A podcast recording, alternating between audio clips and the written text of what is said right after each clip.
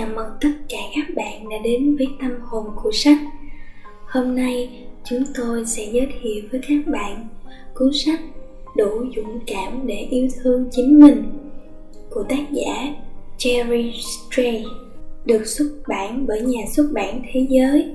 Nếu yêu thích nội dung cuốn sách, mọi người hãy mua sách in giấy để ủng hộ cho tác giả, đơn vị giữ bản quyền và nhà xuất bản. Quý vị có thể nghe tác phẩm trực tiếp trên fanpage hoặc theo dõi trên podcast nhé. Tôi vẫn chưa bao giờ ngừng yêu thích câu dẫn đầu tiên mà tôi phải lòng. Yêu nhiều người, tin vài người và luôn cầm lái con thuyền đời mình. Câu tục ngữ Mỹ khuyết nguồn này vốn là lời cửa miệng của nhiều người mà bà đã dạy tôi từ khi tôi vừa mới lên 8 tuổi. Suốt nhiều năm sau này, chưa có điều gì khiến tôi phải suy nghĩ về tính đúng đắn của lời bà dạy. Tôi vẫn chọn gắn mình với câu tục ngữ như hồi lên 8, không chỉ vì nó như kim chỉ nam dẫn tôi đến với những việc nên làm, mà còn cho tôi niềm tin rằng tôi có thể làm được những điều đó. Tuổi 12, sau khi đọc suốt hơn 200 trang cuốn tiểu thuyết Vòng hào quang vĩnh cửu được viết bởi Madeleine L'Engle, tôi bắt gặp một dòng thu hút tôi đến mức tôi phải ngừng đọc. Có lẽ chính khi hiểu được thế nào là bóng tối, bạn mới học được cách trân trọng ánh sáng. Tôi đã nguyện ngoạc chép lên câu này trên cánh tay bằng một chiếc bút chà lau trôi. Câu chữ đó tồn tại trên tay tôi vỏn vẹn một tuần, nhưng nó lại an bài trong tâm trí tôi trong suốt những tháng ngày sau của cuộc đời. Kể từ đó, tôi thành người góp nhặt những câu trích dẫn. Từ nhí nhố cho đến thâm sâu, từ âu sầu cho đến ngây ngất, từ rất đơn giản cho đến cực phức tạp, từ truyền cảm cho đến nghiêm trang. Bất cứ khi nào cần tìm kiếm sự an ủi hay động viên, một cái nhìn thông tuệ hay một cú hích để sáng mắt ra, tôi đều tìm đến những câu trích dẫn. Tôi dán chúng lên trên những bức tường trong mọi căn nhà tôi xây, chép đầy nhật ký và lưu trong thư một máy tính. Tôi viết trên những chiếc bì thư xé đôi và cả trên bờ cát trắng. Những câu trích dẫn xuất hiện xuyên suốt 3 cuốn sách mà tôi đã viết trước đó. Chúng là một phần của lễ cưới và ngày Blessing Wait, đó là tiệc mừng em bé chuẩn bị chào đời của tôi. Tôi đọc lên câu chữ của người khác trong lễ truy điệu mẹ mình và khắc lời bà: mẹ luôn ở bên con, trên chính bia mộ của bà.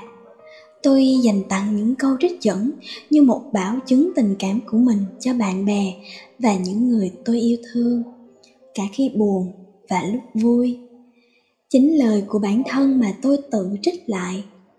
Tôi không sợ hãi, đã nâng đỡ tôi trong suốt chặng hành trình 1770 km trong dải chạy địa hình trên đường mòn Pacific Crest ở tuổi 26. Còn lời của mẹ: hãy cho bản thân mình cơ hội được tận hưởng cái đẹp, chính là nguồn động viên lớn giúp tôi có đủ dũng khí để đăng ký tham gia.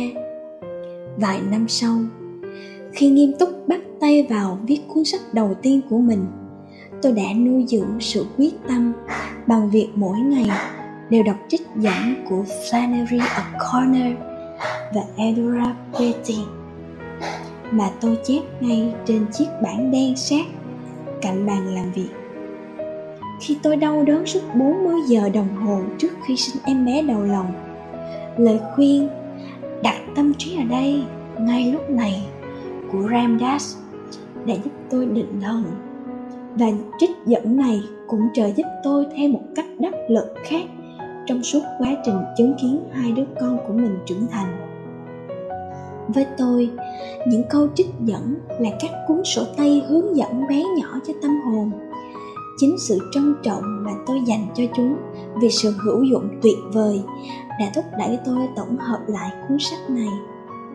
Xin đừng nghĩ rằng điều này xuất phát từ việc tôi tự tin thái quá về sự khôn ngoan của mình.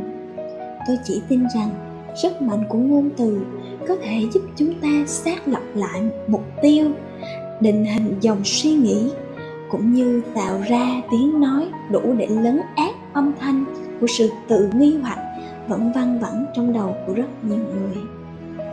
Rằng bạn không thể, bạn vẫn mãi không thể, bạn lẽ ra không nên làm thế.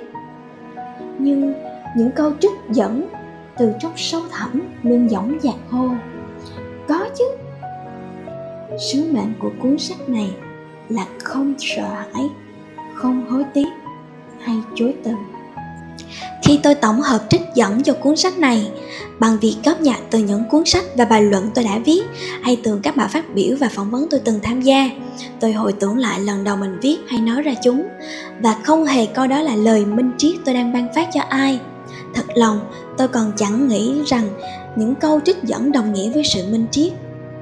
Hầu hết những câu trích dẫn được chọn lọc trong cuốn sách này đều mang lại cho tôi cảm giác đang tỉ tê cùng với chính mình, cũng giống như bất kỳ ai dành thời gian tâm sự với bản thân.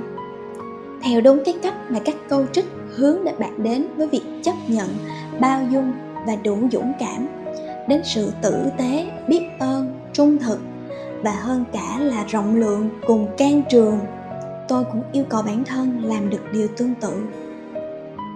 Nói cách khác, tôi chẳng hề ra vẻ cấp trên với bạn. Tôi đang cố gắng để trở thành nhà lãnh đạo tử tế hơn của chính mình. Những câu trích dẫn này vừa là tôi, lại vừa là hình mẫu mà tôi đang hướng tới. Hình mẫu nhiều khi còn khác xa chính tôi trong thường nhật. Nếu chưa tin, bạn có thể hỏi chồng tôi. Có lần trong một cuộc cãi vã, tôi đã nói một điều tệ đến mức anh phải chép lại vào một mảnh giấy nhỏ, dán trên tủ lạnh, và cứ để nó ở đó trong gần một thập kỷ. Bạn muốn biết lời trích dẫn đó không? Em sẽ giận anh từ giờ đến già. Vâng, chỉ còn thiếu điều chồng tôi chép câu đó bằng chữ in hoa và một dấu chấm than nữa là đủ hoàn toàn thái độ của tôi lúc nói câu đó. Bạn thấy đấy, tôi cũng đang trong quá trình hoàn thiện mình. Đó là điều tôi hiểu rất rõ, dù trong suốt những năm vừa rồi, các câu trích dẫn của tôi xuất hiện khắp nơi, từ các bài đăng, tweet, hình xăm, những mẫu vải, cốc cà phê, cho đến thiệp mời, áp phích và cối theo. Mỗi cuộc hội ngộ nho nhỏ với chữ nghĩa của mình như vậy, tôi đều cảm giác ngạc nhiên và cảm thấy xen lẫn tự hào. Tôi cũng tự nhủ rằng câu từ đó không còn thuộc về riêng mình tôi nữa.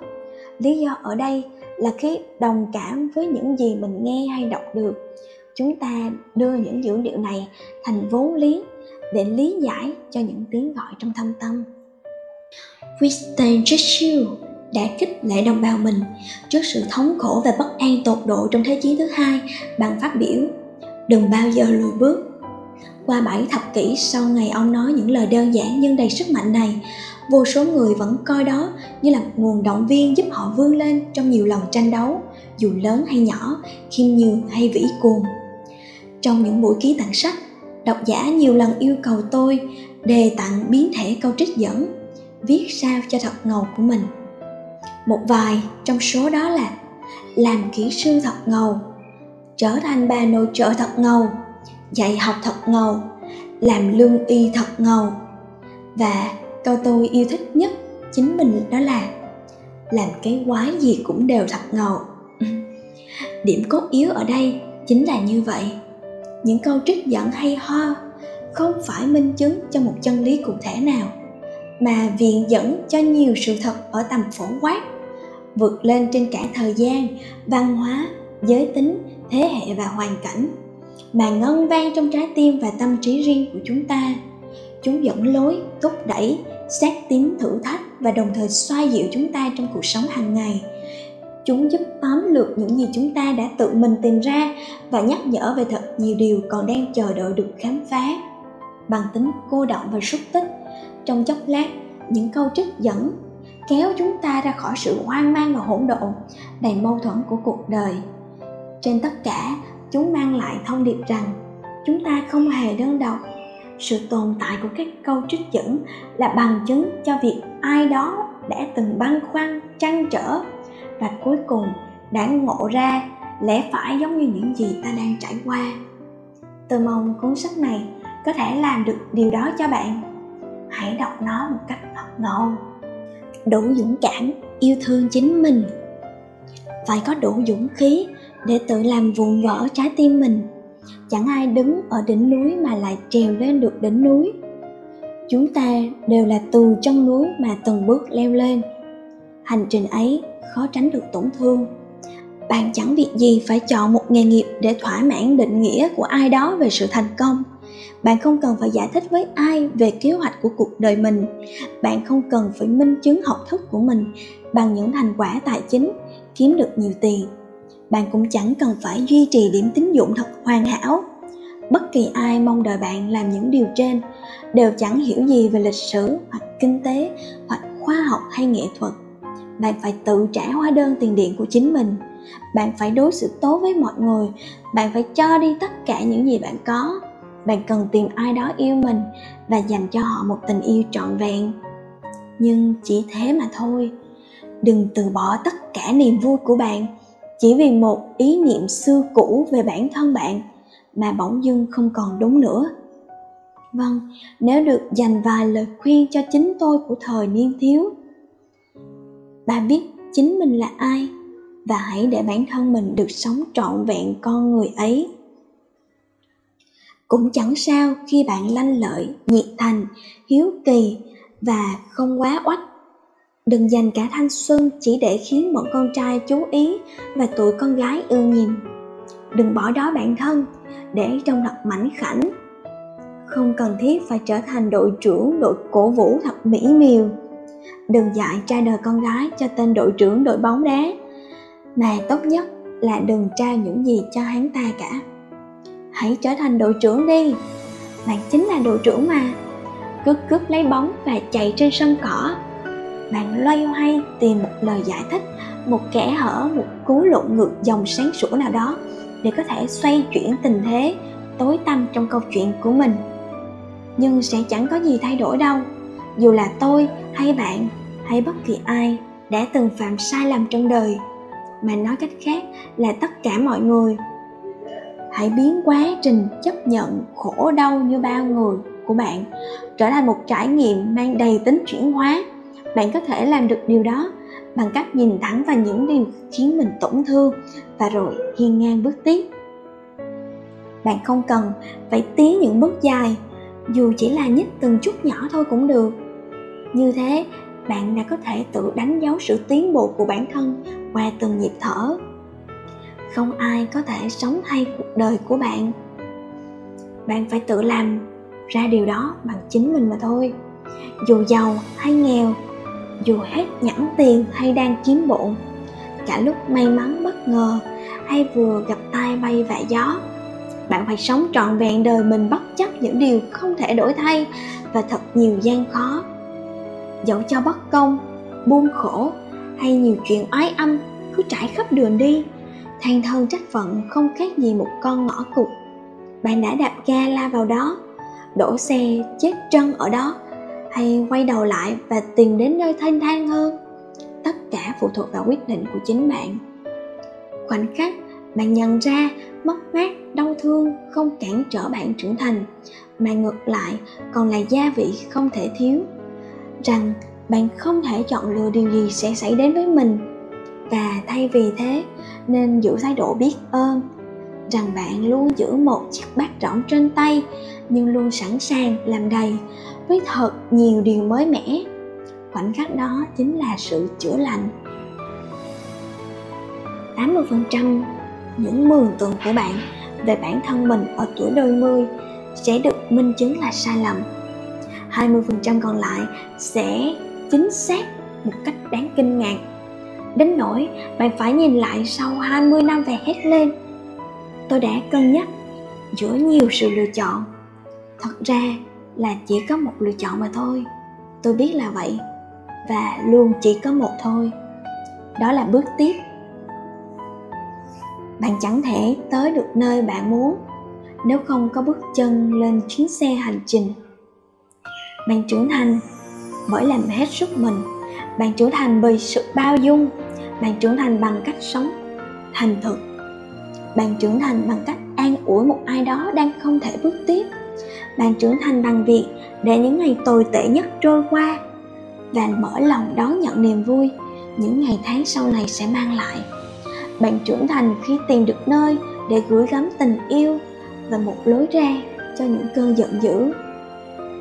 Có nhiều điều bạn chưa thể hiểu được ngay đâu. Cuộc đời bạn sẽ là một chuỗi không ngừng của những sợi gợi mở lớn lao.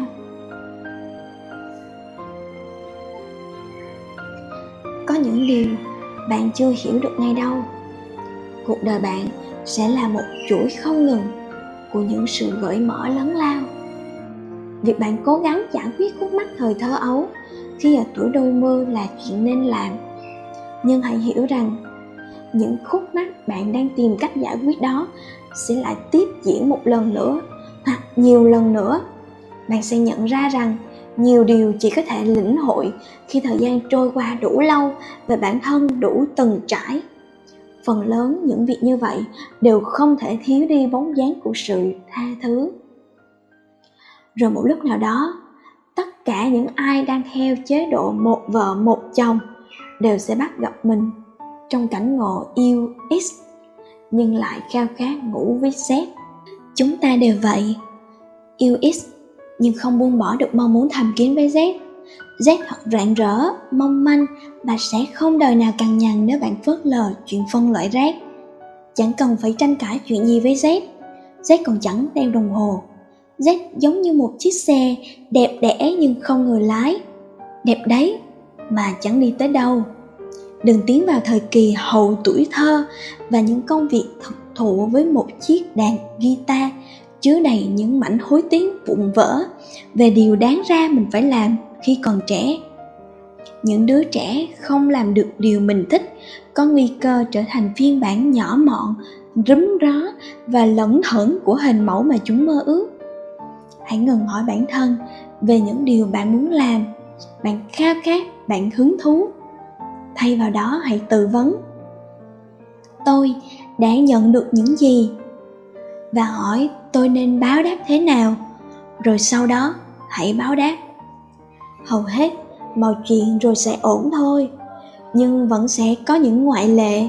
Đôi khi bạn tranh đấu hết mình nhưng vẫn thất bại ê chề. Có khi bạn cố chấp giữ lấy để rồi nhận ra buông bỏ vẫn là tốt hơn cả. Sự chấp nhận là căn phòng nhỏ nhắn và tĩnh lặng. Bạn có biết khi thấy lòng mình ngập tràn ghen tị, tôi sẽ làm gì không? Tôi tự dặn mình, thôi đi. Tôi cấm tiệt tiếng nói. Tại sao lại không phải là tôi? Bên trong mình, và thay bằng, đừng có ngốc nghếch như vậy nữa. Nó dễ dàng vậy đấy.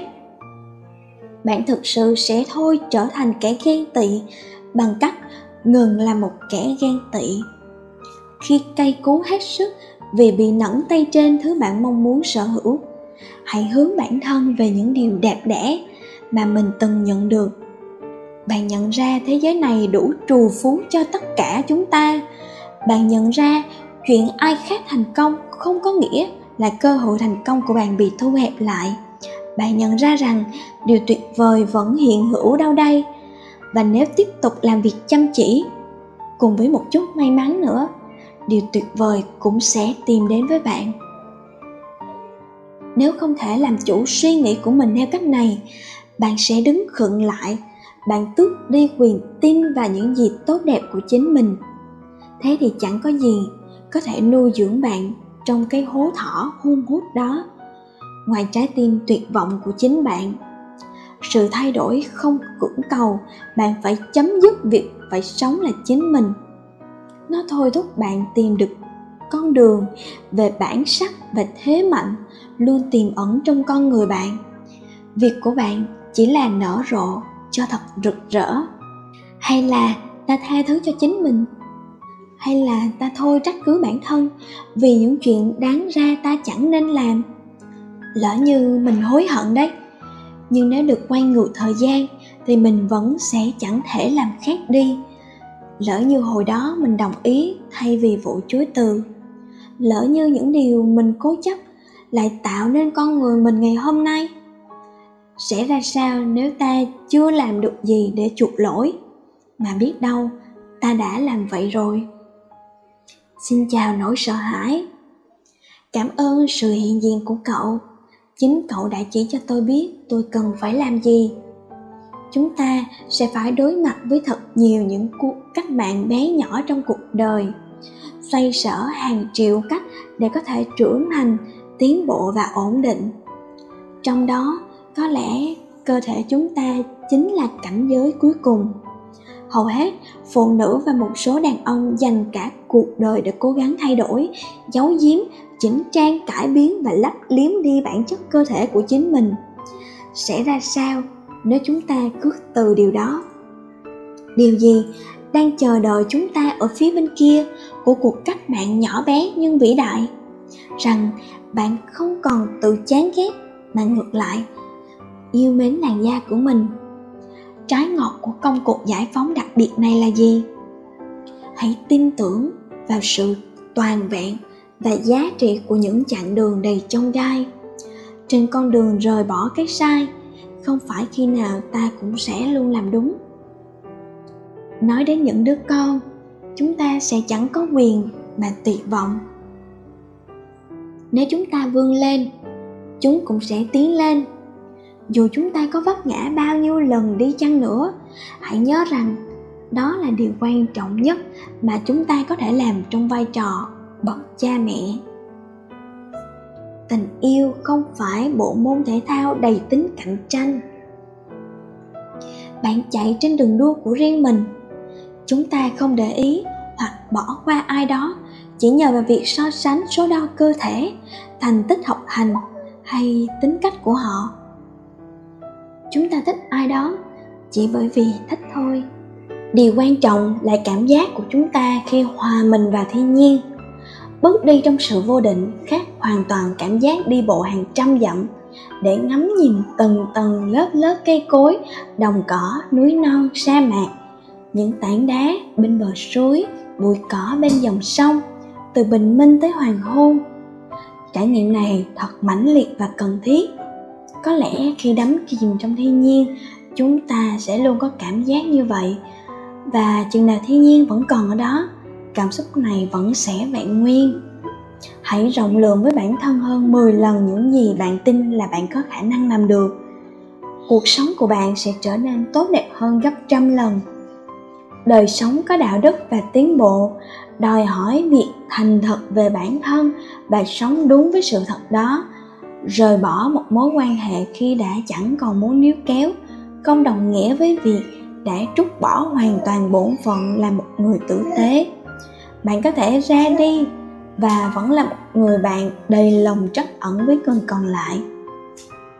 Ra đi vì tiếng gọi của bản thân không có nghĩa là bạn gói ghém đồ đạc để rồi trốn chạy những xung đột, đấu tranh hay bất ổn. Nếu khao khát được thoát khỏi một mối quan hệ đã trở nên thường trực và mạnh mẽ hơn bất kỳ lý do nào bạn có thể nghĩ ra để tự giữ chân mình, thì đó là lúc bạn không chỉ cần nhận thức mà còn nên thực hiện mong muốn đó, dẫu cho người kia có thể vì vậy mà tổn thương. Những người không bỏ cuộc thực chất là đã chọn tin vào sự trù phú thay vì khan hiếm.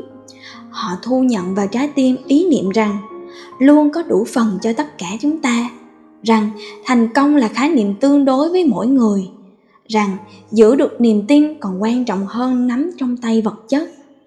Nếu như một truyền thống văn hóa, chúng ta không biểu lộ chút tiếc thương nào, thì gánh nặng của sự mất mát sẽ trọn vẹn nằm lại gia quyến. Cùng lúc tất cả chúng ta ngoảnh mặt chờ đợi hò hát buồn, buông bỏ được, sống tiếp, vui vẻ trở lại. Nếu họ không thể, vì đã yêu thương quá đậm sâu. Nếu họ đều thức dậy mỗi sáng và nghĩ rằng tôi không thể sống tiếp được nữa, chúng ta sẽ chẩn đoán và gán cho họ nỗi đau, cái tên một bệnh lý. Nếu là vậy thì chúng ta không giúp được gì họ đâu, ngoài nói với họ rằng họ cần tìm kiếm sự giúp đỡ.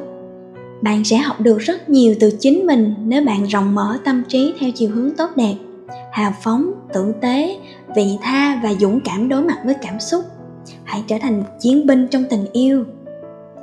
Bạn bắt buộc phải nói cho người mà bạn ngủ cùng là liệu họ có phải là đối tác duy nhất của bạn trong thời điểm đó hay không. Không có bất cứ ngoại lệ nào cho nguyên tắc này, không bao giờ, đối với bất cứ ai, trong bất cứ tình huống nào. Ai cũng có quyền biết liệu người đang chung giường với họ đang có quan hệ với người khác hay không. Đây là cách duy nhất giúp những người lên giường với kẻ đang trong mối quan hệ với một người khác đưa ra được các quyết định đúng đắn về cảm xúc trong đời họ. Chối từ là vàng ngọc, biết nói không là sức mạnh. Nỗi đau thì ghê gớm thật đấy, nhưng tình yêu còn lớn lao hơn nhiều. Bạn khổ đau vì bạn trót yêu thật lòng. Vẻ đẹp của sự chân thành đó chiến thắng cả đắng cay của sự diệt vong. Nhận thức điều này không giúp bạn tránh khỏi buồn khổ, nhưng chính nó sẽ giúp bạn có can đảm bước tiếp trong những tháng ngày sau. Hãy cư ngụ trong cái đẹp tồn tại nơi xác việc tầm thường của chính bản thân mình, và nỗ lực nhận ra vẻ đẹp ở tất cả những sinh vật khác. Yêu là cảm giác chúng ta dành cho những người mình vô cùng quan tâm và trân trọng. Nó có thể nhẹ nhàng như cái ôm dành cho những người bạn, hay lớn lao như sự hy sinh chúng ta dành cho con cái. Nó có thể lãng mạn, thuần khiết, thân thương, chớp nhoáng, lâu bền, có điều kiện, vô điều kiện, thấm đẫm buồn đau, được khơi gợi bởi tình dục, bị hạ thấp bởi sự ngược đãi, được nhân lên bởi lòng tốt, bị bóp méo bởi sự phản bội, sâu sắc hơn theo thời gian, mờ nhạt đi do khó khăn, lan rộng bởi sự hào phóng, được nuôi dưỡng bởi sự hài hước, hay được lấp đầy bởi những lời hứa và cam kết mà chúng ta có thể thực hiện hoặc không thực hiện được. Điều tốt nhất bạn có thể làm với cuộc đời mình là hãy đối mặt và giải quyết những vấn đề trong tình yêu. Những ngày tưởng như vô dụng vẫn sẽ âm thầm bồi đắp được điều gì đó. Công việc bồi bàn tẻ nhạt, hàng giờ liền khom lưng viết báo, chuyến cuốc bộ đường dài đầy khúc khuỷu, những ngày đọc thơ và sưu tầm những câu chuyện kể, tiểu thuyết và nhật ký của người đã khuất, băn khoăn về tình dục và Chúa, về việc liệu bạn có nên làm một điều gì đó ngớ ngẩn. Những thứ này đều góp phần làm nên quá trình trưởng thành của bạn. Hãy can đảm bước thẳng vào cánh rừng tăm tối nhất mà không cần mang theo một cây gậy dò đường. Điểm tương đồng ở đây chính là đức tin và sự kiên cường. Điểm tương đồng là làm một chiến binh và một kẻ khốn. Đó không phải là sự yếu ớt, mà đó là sức mạnh, đó là nghị lực. Và nếu nghị lực của bạn cũng chối bỏ bạn, như Emily Dickinson đã viết, hãy chiến thắng luôn cả nghị lực đó. Danh dự là sự phiền hà và độc đoán. Danh dự luôn nhìn thẳng và kiêu hãnh ngẩng cao đầu. Nó có can đảm làm tan nát trái tim ai đó để tránh không làm tổn hại đến mặt lý tính của họ. Bạn không thể thuyết phục người ta yêu bạn. Đây là nguyên tắc tuyệt đối. Sẽ chẳng có ai yêu bạn chỉ vì bạn muốn người ta phải làm thế. Tình yêu chân chính sẽ xuất phát tự nguyện từ cả hai phía. Đừng phí thời gian cố gắng làm điều gì khác. Hãy tự hỏi bản thân, rốt cuộc tôi làm gì là giỏi nhất?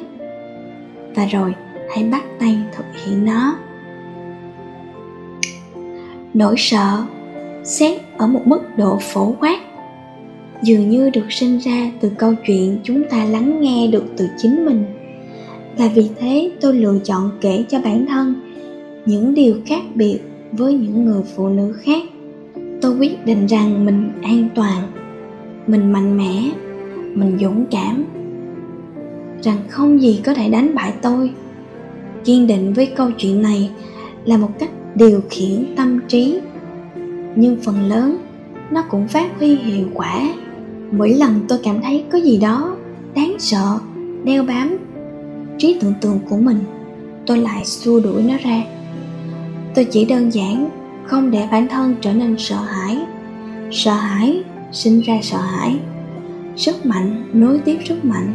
Tôi buộc bản thân sản sinh ra sức mạnh. Và thật sự Suốt khoảng thời gian gần đây, tôi không còn cảm thấy sợ hãi chút nào nữa. Kìm nén tình cảm sẽ khiến sự thành thật trở nên méo mó. Nó khiến cho chủ thể trở nên xấu xí và nhỏ nhen. Nó làm họ phát điên, tuyệt vọng và không thể biết họ thực sự cảm thấy gì. Đừng quá toan tính hay e dè. Toan tính và dè dặt là câu chuyện dành cho những kẻ ngốc nghếch. Hãy dũng cảm lên, hãy thành thật đi. Hãy tập nói lời yêu với người mà bạn luôn yêu mến. Để khi thời cơ đến, bạn sẽ có thể kể hết nỗi lòng. Hãy tin vào bản năng của bạn, tha thứ cho bản thân mình, luôn sống biết ơn. Điều quan trọng là bạn hãy khiến bản thân tạo ra tiến bộ vượt bậc. Hãy bật nhảy thật cao và thật mạnh với đầy đủ ý chí và bằng cả trái tim. Đừng để ý đến viễn cảnh mà người ta vẽ ra. Chính bạn cần tự tạo lập cuộc đời mình. Bạn cần phải yêu để được yêu. Bạn cần phải chủ động hòa nhập mới có thể mong muốn bản thân mình được đón nhận. Bạn cần phải cho đi thì mới mong nhận về. Tuyệt vọng chỉ là nhất thời. Câu hỏi đặt ra không phải là liệu bạn có nên rời đi hay tiếp tục. Câu hỏi là cuộc đời bạn sẽ biến chuyển thế nào nếu lần này bạn chọn yêu với tất cả sự sáng suốt của mình. Một số trải nghiệm thời thơ ấu của bạn sẽ mãi đi theo bạn, nhưng không phải tất cả chúng đều ám ảnh dai dẳng như thế. Bạn có thể không bao giờ hiểu được tại sao những điều tồi tệ lại luôn cứ xảy ra với mình. Nhưng bằng nỗ lực và sự chú tâm, bằng sự thấu hiểu và cả trái tim, bạn sẽ luôn có thể sống một cuộc đời đầy ý nghĩa. Cứ để mọi việc tự nhiên như nó vốn thế, điều đó mới thật phóng khoáng làm sao. Bất chấp người ta có cố gắng nhồi nhét những gì vào tâm trí bạn, thì các giới hạn ràng buộc vốn chẳng liên quan tới việc bạn yêu hay không yêu ai. Những ràng buộc ấy chẳng phán xét, trừng phạt hay phản bội. Chúng đơn thuần chỉ là những thứ trung lập, những nguyên tắc cơ bản bạn định ra cho bản thân về những hành động mà bạn có thể bao dung ở người khác, cũng như cách bạn chọn để phản ứng lại với những hành động ấy. Ranh giới dạy cho người khác cách đối xử với bạn, và chúng cũng dạy bạn cách tôn trọng bản thân mình. Mỗi người chúng ta đều có thể làm tốt hơn là việc lựa chọn bỏ cuộc. Thánh địa của sự chữa lành thật ra lại là nơi tàn khốc. Đó là chốn hùng vĩ. Đó là nơi có vẻ đẹp kỳ quái, có bóng tối bất tận và vài vạt sáng le lói. Bạn sẽ phải rất nỗ lực để có thể đến được đó, nhưng bạn có thể làm được. Có một con đường ở giữa những mông lung, nhưng chỉ hướng về một nơi duy nhất, đó chính là ánh sáng, hào quang của chính bạn. Thứ ánh sáng nhấp nháy lấp lánh nhảy nhót trong lồng ngực khi bạn biết rằng mình đang làm những điều đúng đắn. Hãy để thời gian trôi qua, đó là cách vết thương được chữa lành. Bạn chỉ tồn tại từ ngày này sang ngày khác, bạn lững lơ như bóng ma vô tri hết tuần này tới tuần khác. Bạn khóc lóc, rên rỉ, mụ mị và bấu víu vô vọng để được quay trở lại suốt hàng tháng trời. Và rồi một ngày, bạn sẽ thấy mình ngồi một mình trên băng ghế dài dưới ánh nắng, nhắm mắt và ngã đầu về phía sau, nhận ra rằng mình đã ổn. Sự tha thứ không nghiễm nhiên xuất hiện, và rồi chễm chệ như một anh chàng đẹp trai trong quán bar. Sự tha thứ giống như một ông già béo ú mà bạn sẽ phải nỗ lực kéo lê lên sườn đồi. Đáp án của hầu hết các vấn đề thường nằm ngoài hệ nhị nguyên đúng sai như cách chúng ta quả quyết một khi tức giận, sợ hãi hay đau khổ. Con người vốn phức tạp, cuộc sống của chúng ta không chỉ toàn những điều tuyệt đối. Để đặt ra những giới hạn thích hợp, mỗi người cần phải tìm và nhìn nhận tình huống theo đúng bản chất của nó, không màng tới ý muốn và những điều bản thân sẵn sàng cho đi. Sau đó, cẩn trọng kết nối tất cả với các yếu tố liên quan. Giới hạn không phải một hình phạt, mà là những biểu đạt minh bạch và tôn trọng về nhu cầu, mong muốn và khả năng của chúng ta. Chúng cho phép chúng ta cư xử chừng mực trong những tình huống đáng ra khiến chúng ta tức tới xì khói tai. Nếu thất bại trong việc đặt ra các giới hạn hợp lý, chúng ta sẽ trở thành những con người cay đắng, giận dữ và nhỏ nhen. Tình yêu là chất dinh dưỡng thiết yếu của chúng ta. Thiếu tình yêu, cuộc đời chẳng còn nhiều ý nghĩa. Nó là thứ đẹp đẽ nhất chúng ta cho đi và là thứ quý giá nhất chúng ta nhận lại. Nó xứng đáng với tất cả mọi sự tán dương. Hãy ngừng lo lắng về việc liệu bạn có béo không? Bạn không hề béo. Hoặc đúng hơn là bạn cũng có béo đôi chút. Nhưng mà ai quan tâm chứ? Chả có gì đáng chán và vô ích bằng suốt ngày kêu ca về chiếc bụng mỡ. Hãy tự nuôi mình mũm mỉm một chút, thật sự đấy. Những người xứng đáng với tình yêu của bạn sẽ yêu bạn nhiều hơn vì điều đó. Đừng làm những việc mà trực giác mách bảo bạn không nên làm. Đừng ở lại khi bạn biết mình là người nên ra đi. Đừng ra đi khi tin mình nên ở lại. Đừng tấn công khi bạn biết bạn nên phòng thủ. Đừng cố thủ khi bạn biết mình phải tấn công. Đừng tập trung vào thú vui trước mắt thay vì chú ý đến hậu quả lâu dài. Rất khó để biết được mình nên làm gì khi bạn có một loạt những cảm xúc và khao khát mâu thuẫn lẫn nhau. Nhưng mọi việc có lẽ không phức tạp đến vậy. Nói rằng làm được thật khó, suy cho cùng cũng chỉ là để ba biện cho những sai lầm dễ mắc phải nhất: ngoại tình, làm mãi một công việc kinh khủng, quay lưng với bạn bè, tiếp tục dung túng những kẻ đối xử tệ với bạn. Không có một việc xuẩn ngốc nào ta từng làm khi đã trưởng thành mà bản thân lại không biết rằng làm vậy rất ngốc. Kể cả khi biện minh với chính mình, phần chân thực nhất trong mỗi chúng ta vẫn biết là mình sai rồi. Dẫu quyết định ép mình tiến về phía trước còn nhiều mông lung, tôi vẫn cảm thấy đúng đắn vì bản thân đã chọn nỗ lực. Ý nghĩa của sự nỗ lực đó cũng giống như vẻ đẹp không thể phủ nhận của một vùng hoang dã. Có nghĩa là chính tôi cũng có thể trở nên không thể phủ nhận, bất chấp những gì mất mát hay đã bị tước đoạt khỏi tôi, bất chấp những điều đáng tiếc mà tôi từng gây ra cho người khác hay bản thân mình, hoặc những điều tồi tệ đã xảy ra với tôi. Trong tất thảy những điều tôi đã từng hoài nghi, tôi chưa từng hoài nghi điều này. Có một sự trong trẻo giữa vùng hoang dã đó, và nơi đó có tôi. Đừng than vãn quá nhiều về sự nghiệp của bạn rồi sẽ đi về đâu. Bạn không chỉ có mỗi sự nghiệp, bạn có cả một cuộc đời. Hãy cứ cần mẫn làm việc, luôn giữ cho mình niềm tin, thành thật với nỗi buồn. Bạn là nhà văn, vì bạn vẫn viết. Cứ viết đi và đừng kêu ca nữa. Cuốn sách của cuộc đời bạn rồi cũng có ngày được ra đời. Dẫu rằng bạn vẫn chưa thực sự biết liệu sẽ viết gì trên những trang sách đời mình. Nghệ thuật không phải giai thoại xa vời. Nó là những nhận thức nền tảng mà chúng ta dựa vào đó để sống. Thật sai trái. Việc mà mẹ tôi bị tước khỏi tôi thật quá kinh khủng và tàn nhẫn. Tôi thậm chí không có cơ hội để ghét bà cho ra hồn. Tôi đã không còn cơ hội để sau này khi trưởng thành sẽ tìm cách tránh xa mẹ và nói xấu bà với bạn bè của mình, đối chọi với bà về những thứ mà tôi mong ước rằng bà đã làm khác đi. Để rồi đến khi đủ lớn, tôi hiểu rằng bà đã làm những gì tốt nhất có thể, và tôi cũng nhận ra những gì bà làm thật tuyệt vời. Để rồi một lần nữa tôi đón nhận bà trong vòng tay mình. Sự ra đi của bà đã xóa sạch những cơ hội ấy. Nó đã xóa sạch tôi, nó đã cắt ngang tôi vào đúng thời tuổi trẻ đầy kiêu ngạo của mình. Nó buộc tôi phải trưởng thành ngay lập tức và tha thứ cho mỗi lỗi lầm của người mẹ.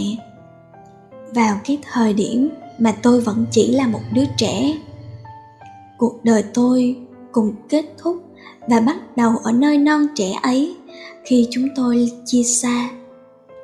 Bà là mẹ tôi, nhưng giờ tôi là đứa mồ côi. Tôi bị giam cầm bởi bà, nhưng không hoàn toàn cô đơn. Bà sẽ là chiếc phác rỗng mà mãi mãi không ai có thể lấp đầy. Tôi cứ phải tự tay đổ đầy nó, hết lần này đến lần khác. Bản chất của sự tiến bộ là chúng ta phải tiếp tục hướng về phía trước. Bản chất của sự vươn lên là chúng ta không được dừng chân.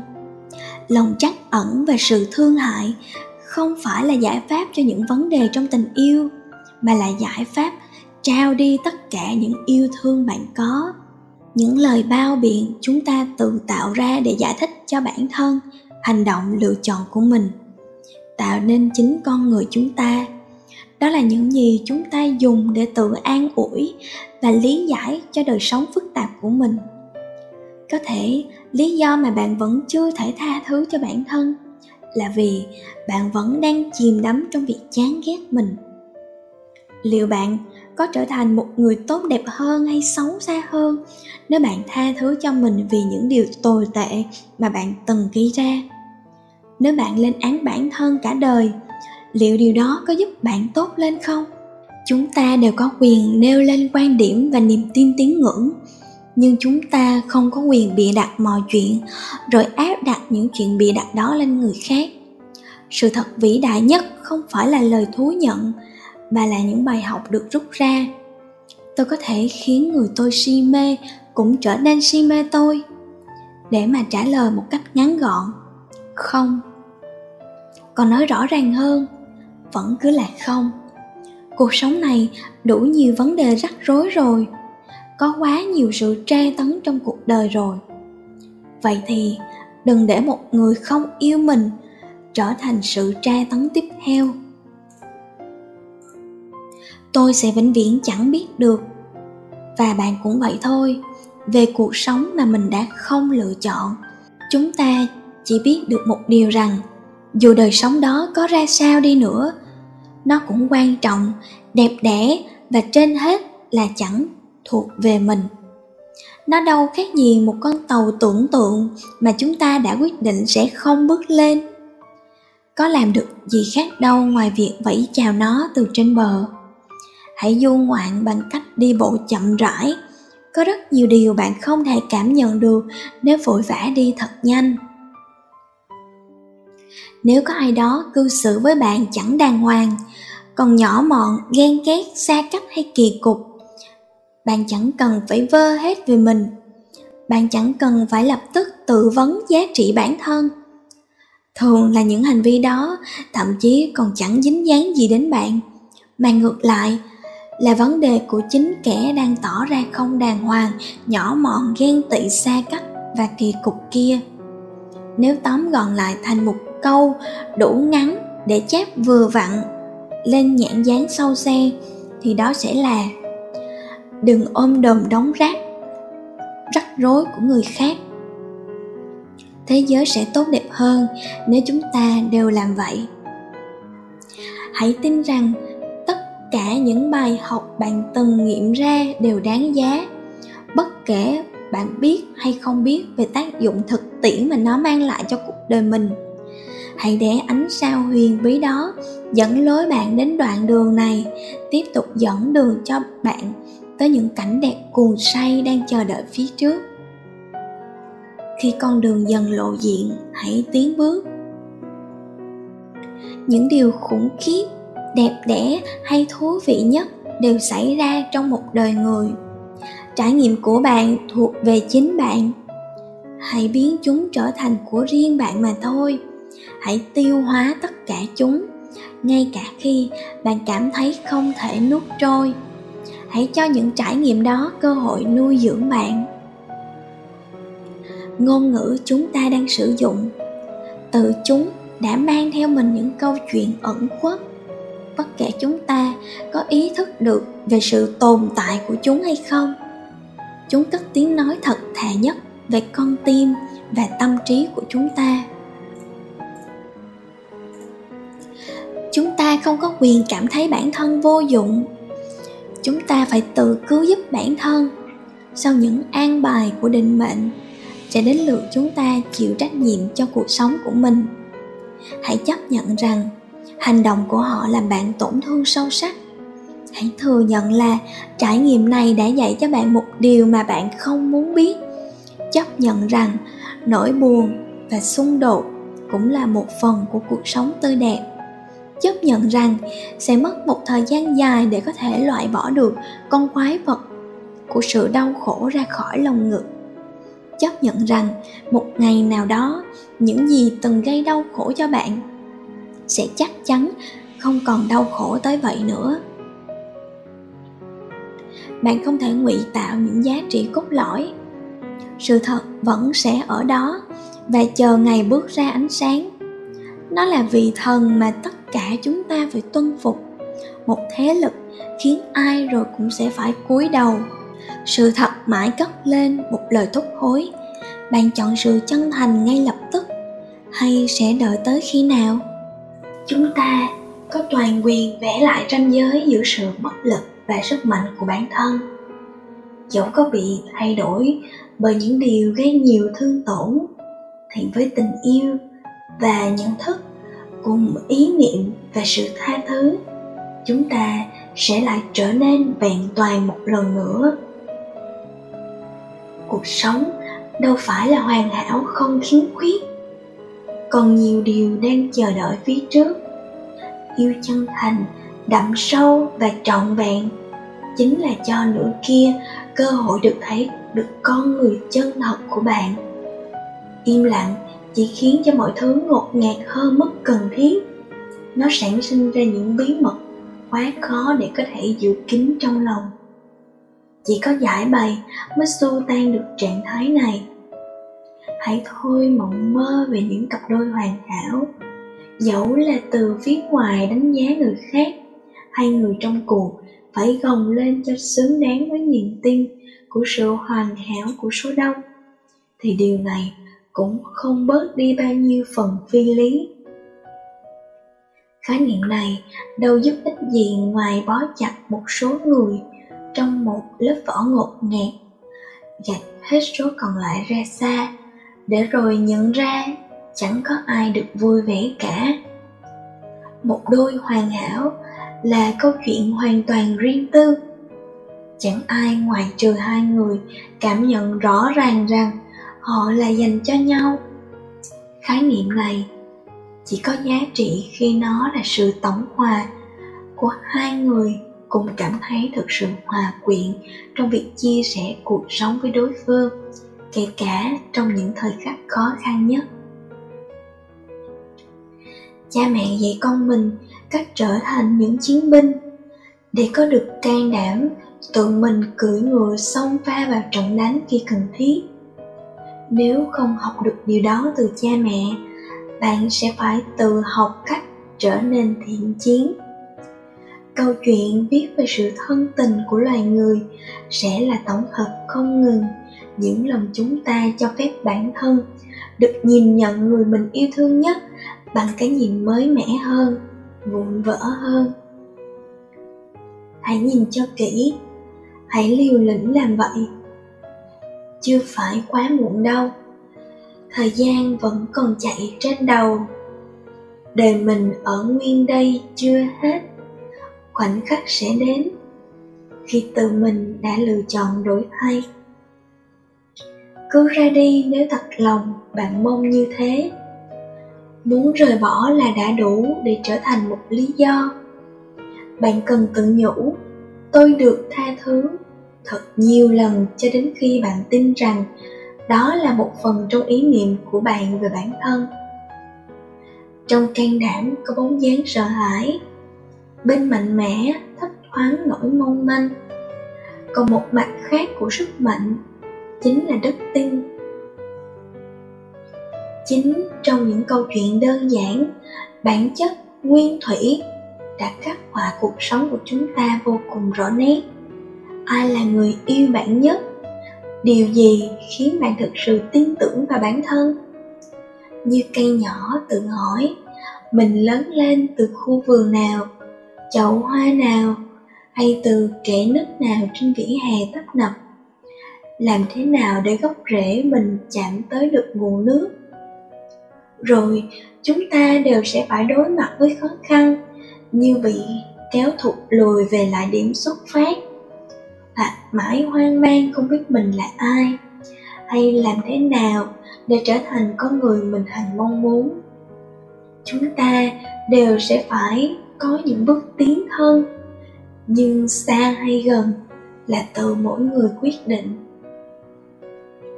Chỉ bằng cách nhận thức trọn vẹn bản chất của loài người nói chung, chúng ta mới chịu được tính cá biệt của các vấn đề cá nhân. Mỗi người khổ theo muôn vàn cách, nhưng vượt qua bằng phương thức giống nhau. Một mình với tôi không đơn thuần là một trạng thái, mà là nơi chốn có thật, căn phòng nhỏ nơi tôi có thể quay trở về an bình với chính mình.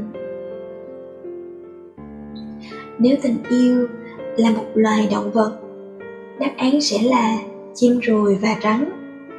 Cả hai loài đều không thể thuần hóa.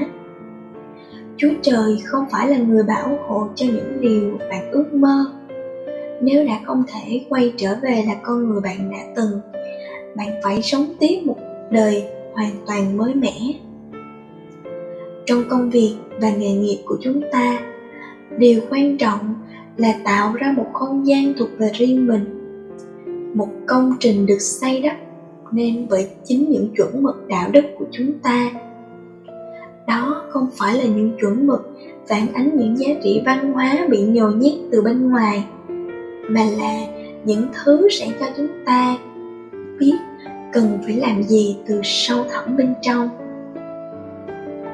Thật là vô dụng, yếu đuối, thất bại và trống rỗng khi có cha mẹ tồn tại nhưng không thể chạm đến, mãi nói mà chẳng làm, mãi nghĩ nhưng chẳng dám thực hiện, chơi mãi một bản nhạc ở nước thứ. Chúng ta chỉ hát vang bài ca về tình cha mẹ bằng những nước trưởng. Bạn có ở đó vì con không? Bạn có từng yêu thương chúng bằng một cách trọn vẹn chưa? Mỗi khi mắc sai lầm, bạn có tìm cách sửa chữa? Hãy thấu hiểu một điều rằng cuộc sống thật dài, rằng con người vừa đổi thay nhưng đồng thời chẳng có gì thay đổi, rằng mỗi người trong chúng ta đều cần phải sai lầm và được thứ tha, rằng tất cả chúng ta đều chỉ đang đi mãi để cố gắng tìm ra con đường của bản thân mình, rằng tất cả mọi con đường cuối cùng đều dẫn lên đỉnh núi. Hãy đặt mình vào hành trình cái đẹp. Dũng cảm chính là nhận biết được nỗi sợ nhưng vẫn quyết định thực hiện. Hầu hết con người sẽ không lừa dối vì bản chất là người lừa dối, mà là bởi vì họ là con người. Họ mụ mị chạy theo sự thèm khát, hoặc vì quá thiếu thốn cảm giác được ai đó khát khao. Họ tìm thấy bản thân trong những mối quan hệ bạc bè, đến hồi lệch lạc. Tất cả chúng ta đều thích nghĩ rằng ý niệm của mình về bản thân là đúng đắn, và các giá trị chúng ta tin tưởng là tốt đẹp và đạo đức nhất.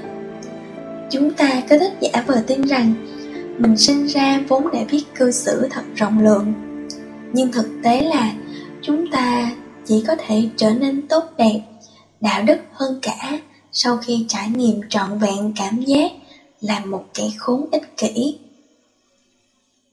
Chữa lành những tổn thương là chuyện bình thường và bé nhỏ, nhưng lại cực kỳ đau đớn. Có một và chỉ một cách để làm được điều đó: làm những điều bạn cần yêu và được yêu. Đó là ý nghĩa của cuộc sống. Cơ thể bạn biết rất rõ về tất cả. Khi trái tim bạn lạc nhịp, khi bỗng thấy nhức nhối đến tận ruột gan, khi lồng ngực của bạn có điều gì đó nảy nở, khi trí óc không ngừng kích động, đó là khi cơ thể bạn nói với bạn về chân lý duy nhất. Hãy lắng nghe nó. Không ai có thể bảo vệ bạn khỏi những khổ đau. Bạn không thể khóc một trận là xong, cũng không thể gặm nhấm mãi một nỗi đau, hoặc tìm cách chạy trốn và rời xa nó, hoặc thậm chí đi điều trị tâm lý để cố gắng xua tan. Nó vẫn sẽ ở đó. đời bạn, tìm cách sống sót mà vượt qua. Bạn phải kiên cường chịu đựng, bạn phải vượt qua và biết yêu lấy những nỗi đau, đi tiếp và trở nên tốt đẹp hơn, để rồi chạy xa hết mức có thể về phía những giấc mơ tươi đẹp và hạnh phúc nhất của bạn. Qua cây cầu được xây dựng bởi khát khao chữa lành những thương tổn của chính bạn. Việc trị liệu cũng như bạn bè có thể giúp bạn trên con đường ấy. Nhưng sự hồi phục thực sự, vượt qua thời kỳ đen tối bùn lầy hoàn toàn, tuyệt đối chỉ dựa vào chính bạn.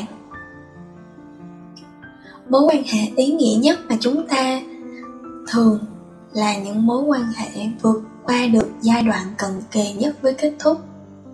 Sự thay đổi thực sự được nhìn thấy thông qua cử chỉ. Đó là khi một người nào đó hành xử khác với những gì họ đã từng làm. Hãy lao động hăng say, làm nhiều điều tốt và trở nên tuyệt vời. Câu chuyện của bạn không kết thúc. Nó chỉ đơn giản là rẽ sang ngã đường mà bạn đã không ngờ tới.